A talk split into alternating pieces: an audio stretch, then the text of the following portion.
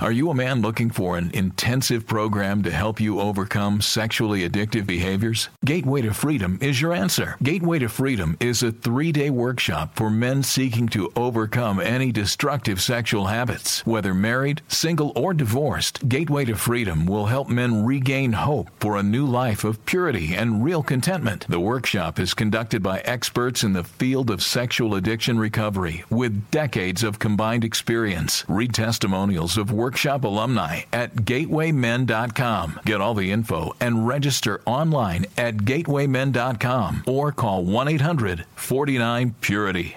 Hi, my name is Jonathan, and I'm the founder of the Gateway to Freedom Workshop. I want to personally invite you to register for our next workshop coming up April 28th through the 30th in Pennsylvania in the beautiful Poconos along the Delaware River. So call us today at 1 800 49 Purity. That's 1 800 497 8748 or visit gatewaymen.com.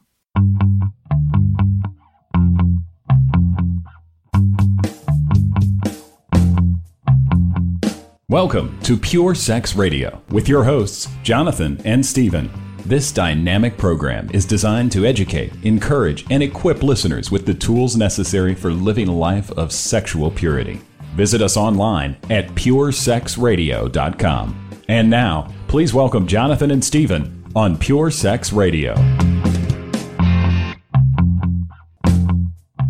Good day, radio listeners. Welcome to this edition of the Pure Sex Radio podcast. We're glad to have you with us. My name is Jonathan. I'm here with Stephen Cervantes. How are you, my friend? I am blessed, Jonathan. Thank you for asking. That's awesome. Well, before we dive into today's wild and weird topic, uh, I want to share with you, as we do periodically, that we are a listener supported broadcast. This means that the only way you're hearing my voice is because we've had generous partners who've come alongside of us over the years and have decided to financially partner with us. And we're so grateful to all of you who have decided to do that. It's allowed us to continue to expand our reach into multiple countries and uh, and d- different distributors. And so we're grateful for that. If you would like to learn how you can come alongside and partner with us, just go to puresexradio.com and click on the donate tab. So, Stephen, you're gonna have to you're gonna have to do an amazing setup here because listener, just so you know, he he hands me this sheet that says the 22 immutable laws of marketing. and so I'm thinking this is going to be interesting. I said, Jonathan, you're going to have to help me. I'm excited about some things I've learned.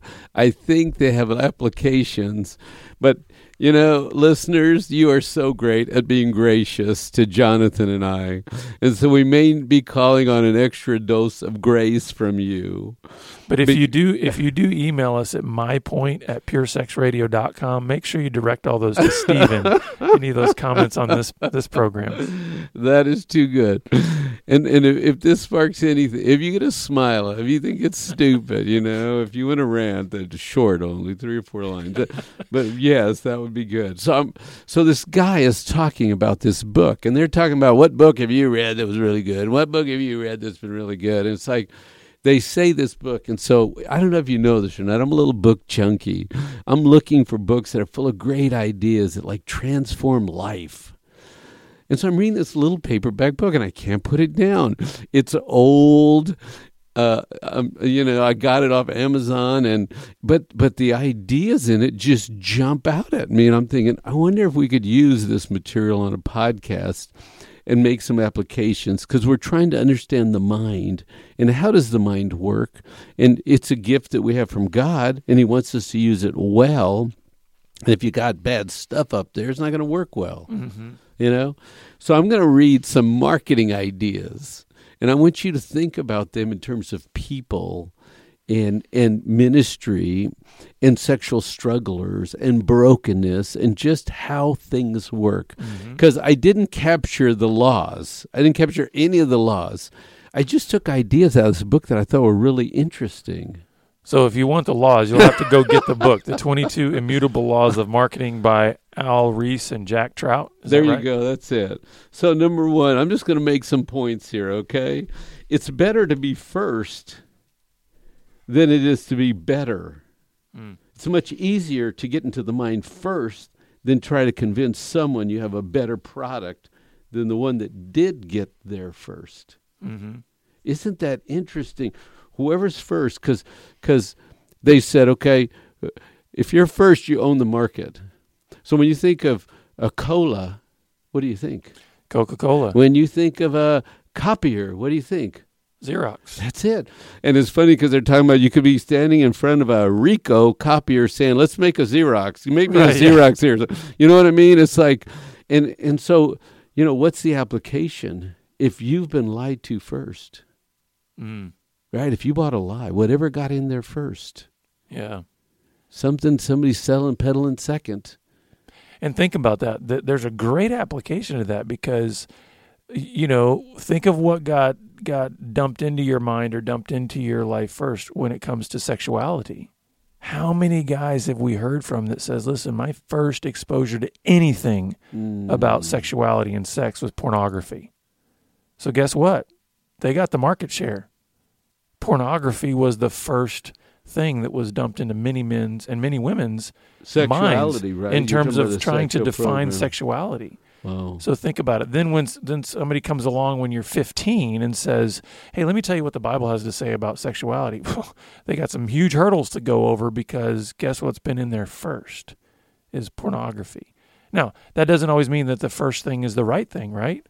Or that the first Yes. thing is the best, right? No, because then it goes on to say, if if you're you're first, you want to be first in a new category. Find a category that's not been explored, and be first there. You mean like pure sex radio? like But it's what you just said. The category of sexuality. right, right. Who owned that? Did we have great spiritual teachers and leaders and mentors, or do we quietly go off by ourselves? Mm. and have that category be taken over, right? That's a new category. And we have a new, you know, a taker, a new word that took that category, right? Mm. And so it's interesting how this applies to marketing, but it applies to people too. Because even he makes this point. Well, if you find someone's a little better than your husband or wife, would you really think it's worth changing? You know, this whole point of who's first. Right, right. Yeah, somebody's a little better, but it's like I already got this one that's first. It's like, no, I'm not going to go ju- just right swap around for somebody that's a little a little better. Oh no, you the first has the first spot. You know, it's interesting. Is there an application also to Christ? You know, being the chosen one, the first, the one set apart in the category, in the name. I mean, there's something about this. This there's only one Savior, right? He mm-hmm. owns the category, right? hmm He he is the first to die, right, for our sins. He owns that category, unless you sold your soul to some lesser, right? And some of us did. hmm Some of us haven't given the category of, um, you know, who I submit my life to. And I'm going to sidetrack here a minute because it's like I love the story of Jesus and the life that he lived and the kind of man that he was. And it's like when I think of a man, think of a man. What's the best life in that category? And I think Jesus lived, he loved, he sacrificed, he died. You know, he said, "Isn't you can die for your friends? There's no better thing to lay down your life." I mean, you think about he owns that category hmm of manhood. Well, and that's why he's called the chief cornerstone. He's the Mm. foundation of the entire building. So he was there first in terms of laying the foundation for the building the kingdom of God. So, okay, so my next point on this list of points once a mind is made up, it rarely, if ever, changes. The single most wasteful thing you can do in marketing is to try to change a mind because of the first thing. You know, the first person that gets there owns it, the mind gets set. Now, this is not exactly true. This isn't exactly science, but it's interesting because it says if you go out there and try to change someone to thinking we're better than they are, y- mm-hmm. He says it's the, it's the wrong way. You have to blast your way in, and it's a it's a tremendous waste to try to disprove them mm-hmm. and prove you're better. Yeah, this is why I think, and I think there's this might be more of an uh, a comment on emotions than it is necessarily thoughts. When they're saying, you know, once once a mind is made up, it rarely ever changes. The the thing I hear there is it's not as much that the mind has been made up through, you know, a series of rational and reasonable evidentiary type conclusions Okay. as much as it is I was shown something first and my emotions got wrapped around it. So therefore my heart is entangled in this hmm. thing and so I've got an emotion for instance, hey guess what? The first car I ever drove was a Ford. And so I now, you know, somebody now is trying to bring me a Chevy. Well, I've I've built eh, it's not just a mind thing. There's also an emotional attachment That's to a true. Ford That's pickup very truck. True. So People it's like- follow lines, and my father had one. and His father had Yeah, an so when they say once a mind is made up, it really ever changes. I think it's because the emotions get involved, Yes. and you become emotionally attached to that thing. Again, That's think about that with think about that with pornography. Are you necessarily making a truly logical conclusion that pornography is the best thing for my life once you've been completely entangled in it? No, your emotional self is. got- That's where I run to for comfort, and that's where I run to to escape. And so, but there is a truism here in the sense that once you have been entangled in that, Yeah. it's very hard to change that mind, change that heart. And, uh, and think about this next one in terms of what you're talking about, how people see you. Once you're perceived one way, that's it. you're known as a certain kind of person. You cannot become a different person in their mind. It's that whole idea of once something's locked in, the mind the mind loves easy and repetitive, right? To think and to rethink and to relearn and go through the pain. Once it takes a concept, it locks it in. You you are a certain way. Now, for any of you listeners out there that are maybe struggling with how others perceive you, uh, let me tell you, it's not exactly the most flattering thing to be known as my at my church as the sex guy. I'd love to be just known as Jonathan, but That is too good. so that's the sex guy over there. the sex so, guy. and you're right. Once they perce- once you're I- perceived that way, that's it. I mean, my, I remember my wife saying, "You help those guys, but you're not one of them, are you?" I said, "Dear, I'm not a sexual being. I haven't struggled sexually. I ha- I'm, I'm a, you know, perfect sexually controlled being. You know." Mm. So she shook her head and walked off. She didn't want to know. right. Yeah. Sometimes they don't want to know too much that you know we're we're flesh and blood. We're not walking perfection. But think about that. You know, that's a very true thing. Um, think about some of the the political scandals. Think about some of the religious scandals that have come out, and what what ends up happening. If I say the name Jim Bakker, Mm. what are you going to think, right? If I say, um, No, no, but what are you connecting that to?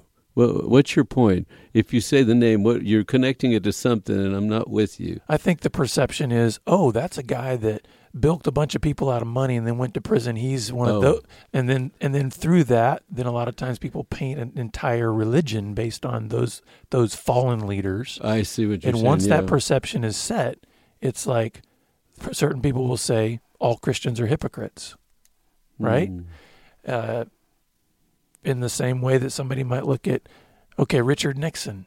you know, you, Yeah. you only the perception is you only know the scandal. That's you only know the person based Yeah, and he did that. a lot of good and traveled to China, opened up China, but people just say Watergate. You're Nixon, only remembered for that. Yeah, That, this is hard because other people do it to us, and we do it also. yeah, right? it's a human thing, uh, you know. Hmm. And I think what they're doing when they say these 22 immutable laws of Mark, yeah, in some ways that's not a changing thing. That's kind of the way we are as human beings, right? We want to take whatever this is this largest, most obvious aspect of your personality or your work or whether it's good or bad and say that's who you are. That's So let's look at these thoughts and tell me what you think. Perception is reality. Everything else is an illusion. Now you think about that because what it really means perception is my beliefs are real. They're my beliefs, they're real, right? Whatever you tell me is sort of elusive. I don't get it. But what I believe and what I perceive. But you know, it's sort of sad because I'm limited by my own perceptions, right? right, right. My world is only as big as my perceptions of the world is. And the and the problem with this is that you know if you explore this eh, further, you realize there has to be a point at which there is objective truth, objective knowledge, objective. You know, there are absolutes that are that are real.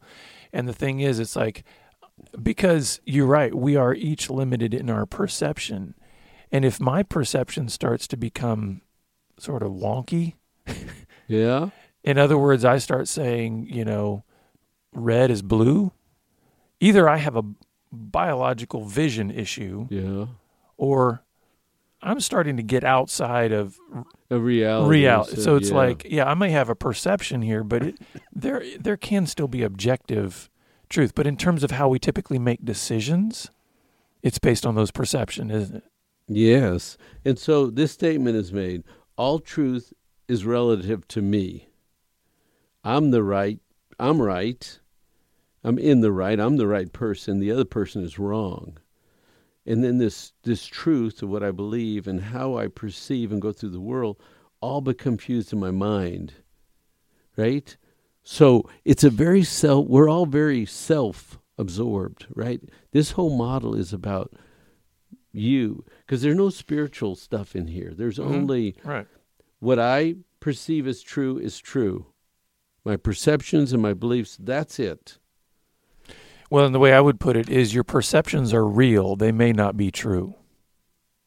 They're real to me. They would not be They're real. They're they're they're an experience. They're you've if you if you look at something and you see it, that's real. Your interpretation may not be true. Does that make sense? Okay. So you're validating the reality of the perception, but that may not be true. And I always try to distinguish that. When somebody says all truth is relative, I'm thinking that's poppycock. to say that truth is relative, Right, right. But really your all of my truths, yeah, your- my experience Your experience yes. is relative, but that Yes. doesn't make truth relative. Right. And you're saying truth in terms of God and true and spiritual truth, Truth. right? I mean, truth is truth. So if something's true, you well, but if well, but if I if I had a hard childhood and I say life is bad, and you had an easy childhood and you say no, life's easy, well, that's my truth and your truth, right? that's your experience. And so, and so, well, your your experience was bad. That doesn't automatically mean that so all life How are you bad. defining truth? Absolutely, it's it, you know, I mean, foundationally, it's uh, the yes, there is a spiritual component here, but it's it's it's reality that goes beyond perception. It's reality. It's the reality. That's not just my perception. That's right. Well, and it's the God stuff, right? Because God is a creator, Absolutely, and yeah. it's fixed and it's defined, and there is a way that things work. Right? That's Yeah. John yeah. Eldredge line I love. There is a way that things work, and that's truth, and it's because our Father of Order set it up that way, right? hmm But I'm going to have my own version, a mini version of truth or perception or experience, right? Yeah, we all have different perceptions Mhm. of it. Think of it like this: uh, you know, if a if a car accident occurs Mhm. and you have ten bystanders there, all at different angles that are viewing the same thing, Mhm. the truth is that a car accident occurred.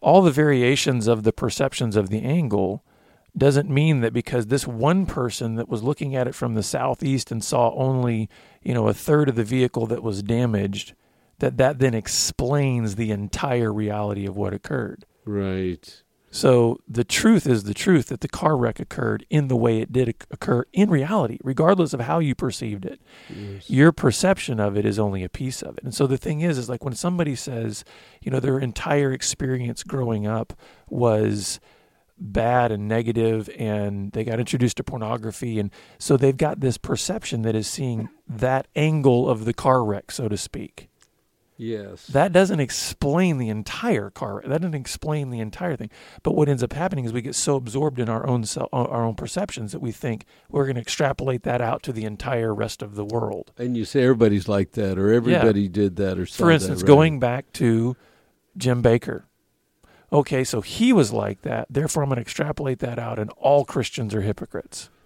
You know what I mean? So Mm. there's this idea of then taking the one angle, the one perception that I have, the one experience that I have, and then saying that must mean that all experiences are then similar to that. So this is interesting because truth is is is is independent, and my perception is very personal, right? Yes, that's a good way to put it. Yeah. you know, and then and then would you say all truth is spiritual truth? When Not necessarily, In your car no. example, whatever happened. That's just whatever happened. It, you know, when you hear the phrase "it is what it is," I mean, it's like that is what happened. I can't believe a guy came back from a, a, a weekend retreat and he said, "I understand now about life and I know how to deal with problems." I mean, this guy had been transformed. I said, "Well, what did you learn?" He said, "This is what I learned: It is what it is. And he said that thing changed. Now I know how to deal with things. Now uh, that one line changed this guy. It was bizarre. It Well, is what it is. And I think when you understand, you said it earlier. You know, you've only got a limited perception. You're, we are all limited by our perceptions, and so I think once you, once any of us can recognize that limitation, I think we can be a lot more present, a lot more in the now, a lot more um, gracious toward one another. That when you do come to me and you say all life is bad because I had a horrible childhood, I'm not immediately trying to convince you otherwise. I'm accepting that in your Mm. limitation of your perception, the same way that I'm limited by my perception, you got hurt, you got wounded, Right. and if maybe there's a way that w- if I share my story with you, we can see that hey, you know what, we're coming at this from two different angles, but we might meet meet in the middle. We might find another angle at which to look at things, and so the idea Mhm. of being gracious towards one another with our limitations, I think, helps us to be able to be open to shifting our perception, shifting our perspective, rather than just immediately trying to tell somebody you're wrong. yeah. and it's like you don't tell a hurting person they're wrong. You know, and this whole idea of perceptions and how I perceive things through my experience, either you're going to join me in that, is what you just said, right? Mhm. Or you're going to invalidate me. Right. And you think about everybody walking around, everybody's walking around wounded with confusion of thought, right? And and we're supposed to form community, and we're supposed to just love, right? Mm-hmm. is isn't it flat amazing that churches can form and people with such diverse backgrounds and perceptions and confusion and slowness to change, which is the theme of this talk? How do you how do you market so a mind changes Mhm. when it's fixed and and it gets locked in? We're learning, right? Mm-hmm. because one thing will get locked in and, and pick a category and the first thing in there locks it in as the truth and you go through life believing that and and then how do we shift a mind how does that really occur? Because part of this thought is a mind is very difficult to change. Mm-hmm. people are very fixed. And what we do is don't i want to hear your thought but but the author also says this is so stressful that sometimes we'll just project ourselves outward and we would rather live in movies and books and television. Because the whole idea of i'm fixed and it is easy to live simple and fixed and then go find some distraction out there than it is to honestly look at myself and my broken parts and my shortcomings and my flaws and my misperceptions and take a breath and say, um, I'm not done. Mm-hmm. And by looking at you and talking to you, I'm not done because I see where you are. Right. And one thing I would say is I think one of the ways we do this to help the shift occur is we must validate each other's experience. So when a person says, you know, when they've come to a conclusion that says, hey, all truth is relative, what I want to do is explore their story Mm. and say, "Hey, how'd you come to that conclusion?" You know, um, w- if I'm being snarky, I'd say, "Well, is that truth relative?"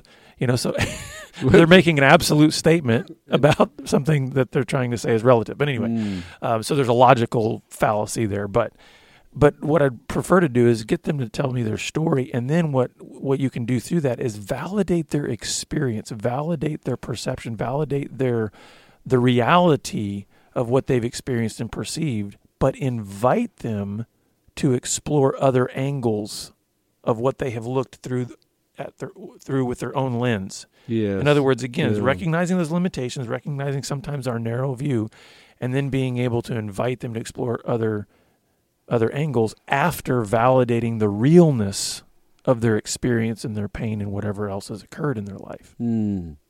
So the the purpose of this talk is marketing is the process of dealing with people and how do you help shift perceptions?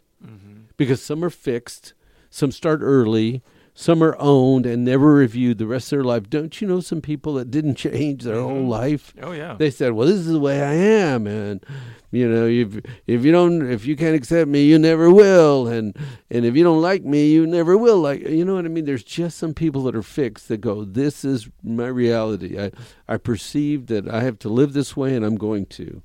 But the author says, c- "Can we separate that there are strong areas and there are weak areas?" Mm, yeah. And can we work on some of the weak areas? Mm-hmm. And this is like a mental warfare, you know, that's going on. This is a battle. And and you and I as Christians then add this this uh, this other layer of well, what's all the change about? And why work on changing? Why not just be who we decided our our our truths from our experiences and how we're going to go through. Why can't we just love Jesus and stay the same? Mm. Because that's not bearing the identity that we're called to. So we're we're actually called to be like Jesus. So if essentially I'm saying, "Hey, you know what? I love Jesus and I want to keep looking at porn." That's inconsistent with being like Jesus. Mm. Jesus says if your right eye causes you to sin, gouge it out. you know, so Mm. I don't think we can be consistent in saying, hey, just because my perception over here is this must be good because it feels good, doesn't jive with the fact of if you're a Christian, you're called to be like Jesus. Mm. And so therefore you, you can't be looking at porn while simultaneously saying I'm a follower of Jesus. So, so when I was talking about the strong stuff and the weak stuff, uh, most men need to strengthen their sexual side. I mean, we just were poorly trained, Mhm. right?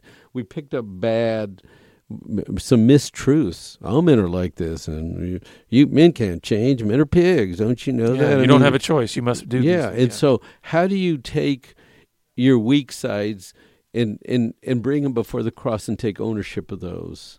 And and the answer is in small pieces. I think hmm you said it earlier. You you peel away one layer, and then what? You found another layer of humanity. Yep, got to peel that Right. away, and and you live for a while, and then I mean, this whole life is about transformation and taking small steps and making progress in this transformation. So, you know, there, I'm pulling some terms off this sheet here about narrowing your focus. In what area, if you worked in, could you get the biggest movement in your life? hmm And wouldn't you say to for most men, it's the sexual? Yeah, absolutely, absolutely. And and even within that, you've got to start small. You've got to say, listen, where is my most where am I most vulnerable to sexual temptation? Start there and Mm. start taking some having a Small steps, small steps and- narrow focus. It's a battle, right? There's genuine weakness in you. It's wrapped in misperceptions. and recognizing that that change requires boundaries. I mean, if you think of it, if you're going to, if you've had a river flowing in one direction and you you need to divert it 90 degrees in another direction, you can't do that by simply trying to trying to scoop the water in the other. You have to create a, a dam. You have to create a boundary there to redirect. And I think that's the mental battle that's going on hmm. when you've been so used to flowing, so to speak, in one direction, and now you're starting to realize that has been leading me off a cliff. Oh wow, yeah. So I need to go in this other direction, Mm-hmm. do the small things that are going to build that dam to redirect that that energy in the other direction. So here's my closing from the 22 immutable laws of marketing. When you're marketing, find a great idea, the author says, then go get the money and exploit that idea. Push it, market it. But in what we're doing, go find a, a great biblical truth that will Mhm. set you free and then pay whatever it takes. You sell the field for that great hmm treasure that's buried there, right? You do everything. You take one great idea, you bring all your resources, you know, and you do it not on your, of your own will, Mhm. right? As unto the Lord. And I would say a good place to start with that practically is just um, meditate on Romans 12, 1 and 2. This idea of being transformed by the renewing of your mind. We're going to have to leave it there. We are grateful that you've been with us. And uh, if you'd like some more help, uh, along this journey, just please contact us. We'd love to be able to walk alongside you and help you move forward. And we look forward to having you back here again next time on the Pure Sex Radio broadcast. Pure Sex Radio is paid for by Be Broken Ministries. Visit us online at puresexradio.com.